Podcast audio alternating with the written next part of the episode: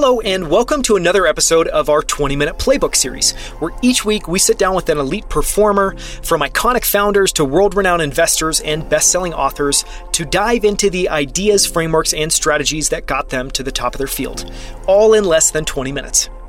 I'm Daniel Scrivner, and on the show today, I'm joined by Alex Simon, who left a career in investment banking to start the travel startup Elude, where he's the co founder and CEO today. Elude is focused on helping people find and book incredible travel experiences that help them escape and see the world. It's the only place where you can simply input your max budget, your local airport, and how many days you'd like to be gone to find incredible destinations around the world that fit those parameters. So you can ask the question, where can I go next week for $1,000? In this episode, Alex shares why he's been fascinated with crystals, the three mentors he's learned the most from, and why one of them has continually pushed him to simplify Elude's design and user experience again and again and again. Why he wishes he always trusted his gut instincts as much as he does today. He shares his two favorite books, which are World Travel by Anthony Bourdain and The CEO Within by Matt Mochary and he talks about why he meditates at the end of each day and how he includes reflection on how the day went into that routine. You can find our episode guide and the full transcript of this conversation at outlieracademy.com slash 109. That's 109. And you can follow Alex Simon on Twitter at AL underscore elude. With that, let's dive in. This is 10 questions in 20 minutes with Alex Simon of Elude. Alex Simon, welcome back. Thank you so much for joining me on 20 Minute Playbook. Um, in the next 20 minutes, I'm going to ask you 10 questions. I'm going to try to draw out, I think, um, uh, get to know you a little bit better or get to know what makes you tick. Thank you so much for coming on. Let's get started. Let's go. First question I always like to ask if you can share a recent fascination. So, just something can be anything, can be travel related, you know, related to Elude or not. What can't you stop thinking about? What's been fascinating you recently? To be honest, and this is going to sound a little bit like woohoo, but like crystals, uh, I've been very much dabbling into crystals. Like I, you know, I have like small little, you know, Buddhas and things like that around. Um, but I, I genuinely feel like, you know, the energy behind crystals is definitely, you know, the same type of thing with intentions and things like that. I've definitely been getting into crystals a lot more than I, than I would like to admit. I mean, I love it. I, have to also ask the noob question as someone who hasn't dabbled into, into crystals, what is maybe a surprising thing that you've learned, or what would you, I guess, share for someone, uh, just a high level tidbit about crystals? yeah. So depending on like what you're looking for in general, I think like uh, there's different, uh, there's different crystals for everything. So I'll give an example. I just recently had brain surgery about a month and a half ago and I'm on, yeah, I'm on blood thinners. And again, this is a lot of information for uh, for the details, but there's actually specific crystals that can help with your blood flow. Um, and so again, I mean, there's there's specific crystals for kind of all over the place, but uh, definitely do your research, do a little bit more digging. But um, what's unique is that there's kind of a need for everything. So cool. It reminds me, uh, super random, but I remember a couple of years ago reading a story about Robert Downey Jr., who's also really into crystals. And apparently he even has them sewn into his suits and he has them sewn into the Iron Man suit when he plays, which I thought was, I don't know, fascinating. Yeah. so for anyone who wants to I haven't gotten there yet. I haven't gotten there yet. You're not sewing them into your clothes. That's no, going to be the next yet. step, or maybe that's a yeah. few more steps down the road. when you think about business and leadership, what do you think your superpowers are and how do those show up day to day? Yeah, so I'm definitely great at networking in general. I think, you know, uh, being able to connect the right people at the right times, I think is a really big, powerful tool. And then also, too, I think for me specifically, I don't need to understand everything at, at kind of the detail oriented level, specifically as a C, uh, CEO. Um, but I like to look at it more macro. And so whether it's from the tech side or the marketing or the product, right? Like I think as a founder and specifically a CEO, you need to have that high level overview at all times and think think about the business kind of on a recurring basis, but not necessarily get too detail focused because I think a lot of founders get way too into the details and then they can't really scale or operate on a on a higher level. Um, and so I, I definitely say that that is my my strong suit is not understanding everything to to the fullest degree, but but understanding enough where I can ask the right questions and kind of push back to the right teams. Yeah, it's like you understand the topography and how it all relates and how it all interconnects, and that's that's the area that you're focused on. It's super interesting. What mentors or figures shaped your approach to, to business and leadership, and what mark did they leave on you? And this can be anybody. You know, it can be an explicit mentor, it can just be someone you worked with. There's three in particular uh, that I've worked with closely. One is Sachin Agarwal, who is uh, over at Lyft, as well as he was another uh, one of the founder teams over at um, over at Twitter. Um, the second, which is uh, Tom Bernthal and his partner uh, Gareth.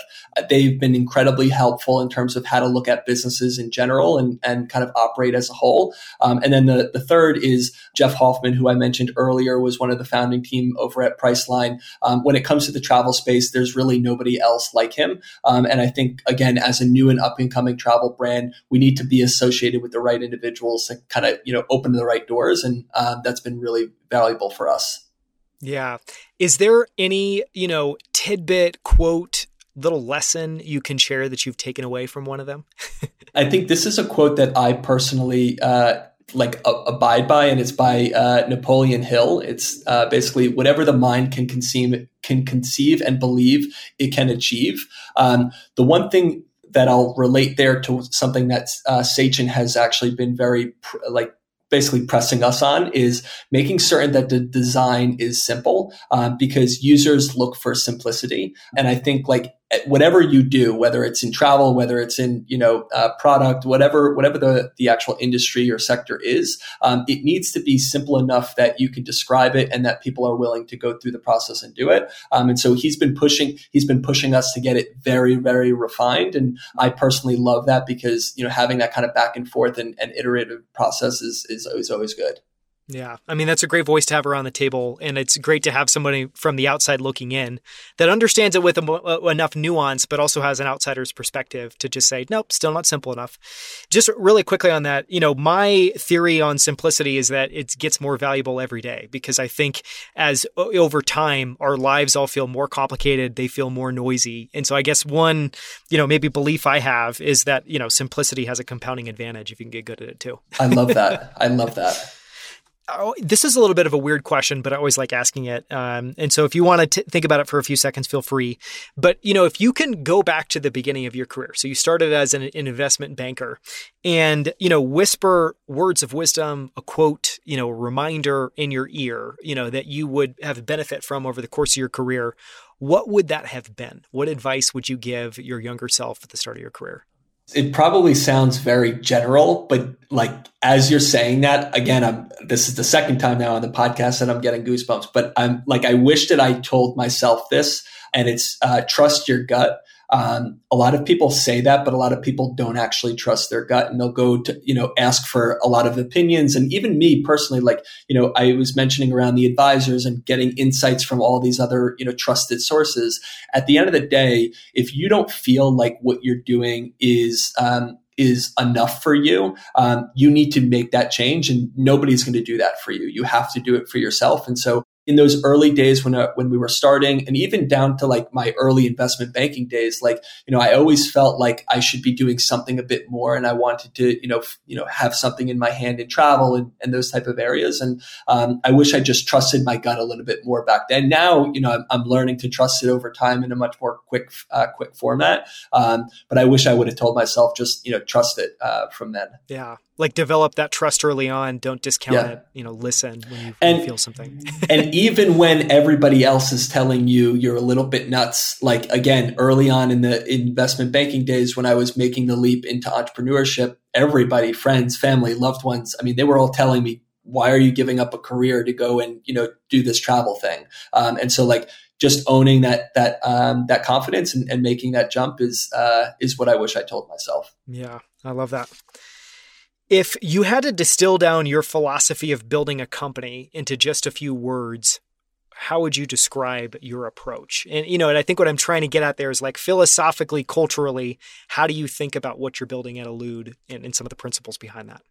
I'm much more of a tactical person, and so right when you say that or at, you know say that question, my mind goes to like three words, which is um, you know marketing, uh, tech, and then everything business. And basically like that's how I live my life day, day in and day out. Like it, if it's in those three buckets, like tech, I don't quite understand. We have our CTO who helps manage that. Marketing, again, I don't quite fully understand. I have our CMO and my co-founder, Frankie, and then business, everything else when it comes to accounting and things like that. Like you have to kind of find these buckets that make the most sense for, for you as a business, you know, you as a founder. But I think like operationally, having your hand in each one of them and understanding what the impact is, and, and really like you can't run a business without all three of those. Um, you can try, but like most likely it's going to fail if you don't have those kind of three legs. Um, and that I've ironically, I've heard that from other founders as well as like there's this constant ebb and flow of maybe one week or one month, it's not going to be marketing, right? And that's going to be, the, you know, two months from now, but, you know, focusing on the tech and kind of having these cycles is, uh, is, is definitely how I've operated. Yeah. Well, and that's also an aspect of what's so challenging about being in the founder role and in the CEO role is you have to constantly be ebbing and flowing between very different things, which can be really uncomfortable to be able to do that. Is there a book, article, or paper that you love that you think more people should read? Uh, okay, so I have two. Uh, one is I actually always have this by me. Um, is the Anthony Bourdain uh, World Traveler, um, and so again, I'm a huge, huge fan of Anthony Bourdain. Strongly suggest um, these are just top destinations that he's been to, um, and so as a fellow traveler, I always like to suggest it because even if it's like not business related, it's getting people to encourage, uh, you know, going and, and, seeing the world. And then the second, more on the business front, it's called the CEO Within, um, and I always have that as a reference point as well. Um, everything from board meetings to marketing spend. I mean, they literally, he, you know, they they literally cover it all in terms of how you should start to approach it if you haven't done so already. Um, and I always go back to that book if I'm like being dealt with a scenario or a situation, even down to like employee, you know, conf- conflicts or problems or whatever it is. Like they, they really handle a really good job of of having like the, a, ru- a rule book, uh, basically. Yeah, no, I would totally agree. And I would second that book because, you know, it's not the end all be all. There's a lot of great books about business. But what I think, eh, you know, when you become a founder, when you become a CEO, nobody hands you an overview. And, you know, that book I think is a wonderful overview. It just covers a lot and you can go and zoom, zoom in to kind of a particular area. Yeah, it definitely creates a foundation. Yeah. Yes, yes, yes, yes. A foundation, and in a lot of ways, it's yeah. If you suddenly find yourself in, you know, you need to have that difficult conversation. How do I do that? Go back to the book. You know, it's got at least a, a good breakdown of how to approach it. Switching tacks a little bit, what tiny habit or practice has had the biggest positive impact on your life? Positive impact for me has been from a personal level, uh, meditation. I do that every single night, um, and that's def- definitely something that's like a non-negotiable for me. Um, and then when it comes to business in general, actually, like I know that this is going to sound very minuscule, but start small. So like every single morning, you know, again, like making my bed, doing the dishwasher, doing like laundry, things that are like kind of like smaller tasks that you can kind of complete on a on a grander scale. Um, that actually starts to make or break your routines, uh, you know, from a from a much much more like weekly and monthly basis. And so my strong suggestion is find those small little you know things that you can do on a daily basis um, and that will really have a direct impact into how you actually operate on a day to day when it comes to business um, and so uh, and then the, the final thing and this is like what i wish i told myself in some capacity of like routine is you know, you don't need to be doing something every single moment or every single day to feel accomplished. Actually, the best times of creativity come when you have nothing,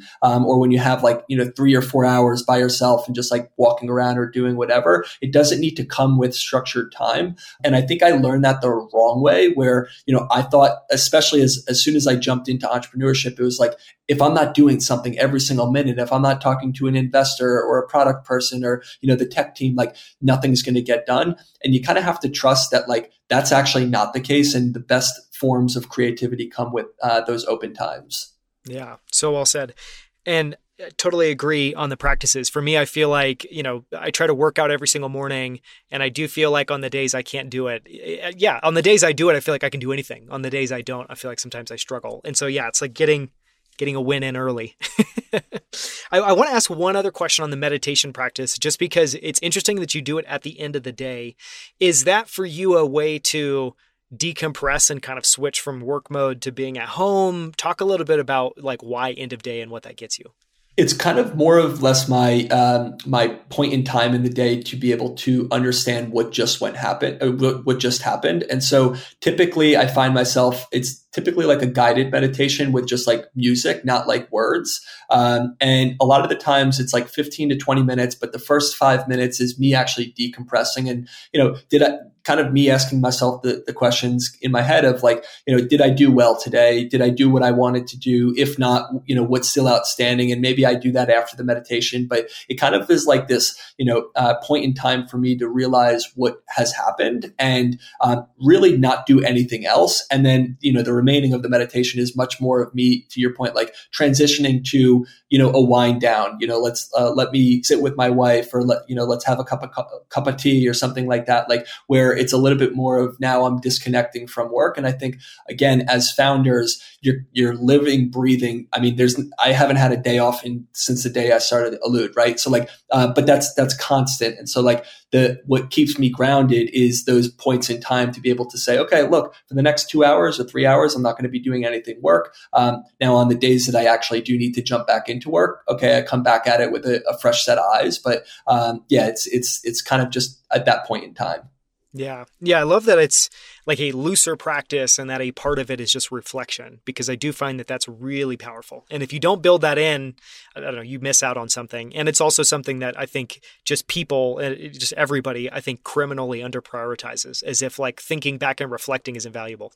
what, what I think is actually most unique, and again, hopefully other, other uh, listeners can, can think about this. You know, one day you may be feeling extremely anxious. Like I'll give an example, like we closed our seed round back in November last year. The, that that month was very heightened stress for me. I mean, we're talking about raising millions of dollars and like, you know, uh, like waiting for kind of the wires to hit and the people to get committed and all of that. Um, but it's always a good point in time to now look back and be like, wow, okay, I was feeling, you know, anxious, but now I'm not. And like having those points of reflection and, and realize, realize that like over time, that's, that's the ebb and flow of life and just kind of taking for what it is. Yeah, no, totally. So it's like a recognition of the moment in time you're in, and also yes. recognition of maybe what's just past. it's like what, yeah, what I'm not going through right now, yeah, or exactly. vice versa. Yeah, yeah, yeah. No, closing around is very stressful. So it's I'm sure you're glad you, you have got that out of the way for now. Two last questions, and this one's totally out of left field.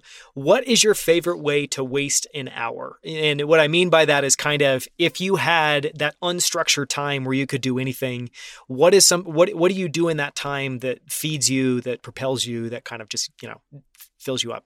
So before the brain surgery, it would be uh, it would be jujitsu. That was incredible outlet for me to be able to really like just not think about anything else but you know the tactics at hand. I'd say now is much more about walks, um, and like that to me personally is a great way for me to just kind of zone out and like again, I almost find almost all of my creativity comes when I'm actually on walks. Is like it's this downtime that doesn't exist uh, about work, and you know it's just kind of like you know walking up and down the streets uh, here where I live. Like that's always a really good opportunity for me to just kind of check out. Um, but yeah, I would definitely strongly urge anybody to consider uh, jujitsu because that's again like a very great mind fitness, but also regular just fitness. Yeah. And I'm guessing at some point you'll be back to jujitsu. It's just in yes. this recovery period. Yeah, probably like another six months. Um, yeah, you don't want to be I mean, slammed on the mat anytime. Yeah, yeah. Anytime probably not. Probably surgery. not what the doctor uh, ordered. no, I would, I would, I would think not. Yeah. Um, last question. When when you kind of think, you know, we've talked a lot about this. So in some ways, this is maybe an annoying question. I think it's interesting. You know, we've talked about different advice, different lessons you've taken from things. When you kind of boil it all down, what is the most important lesson you've learned so far? And this can be in life, this can be in business, this can be in both.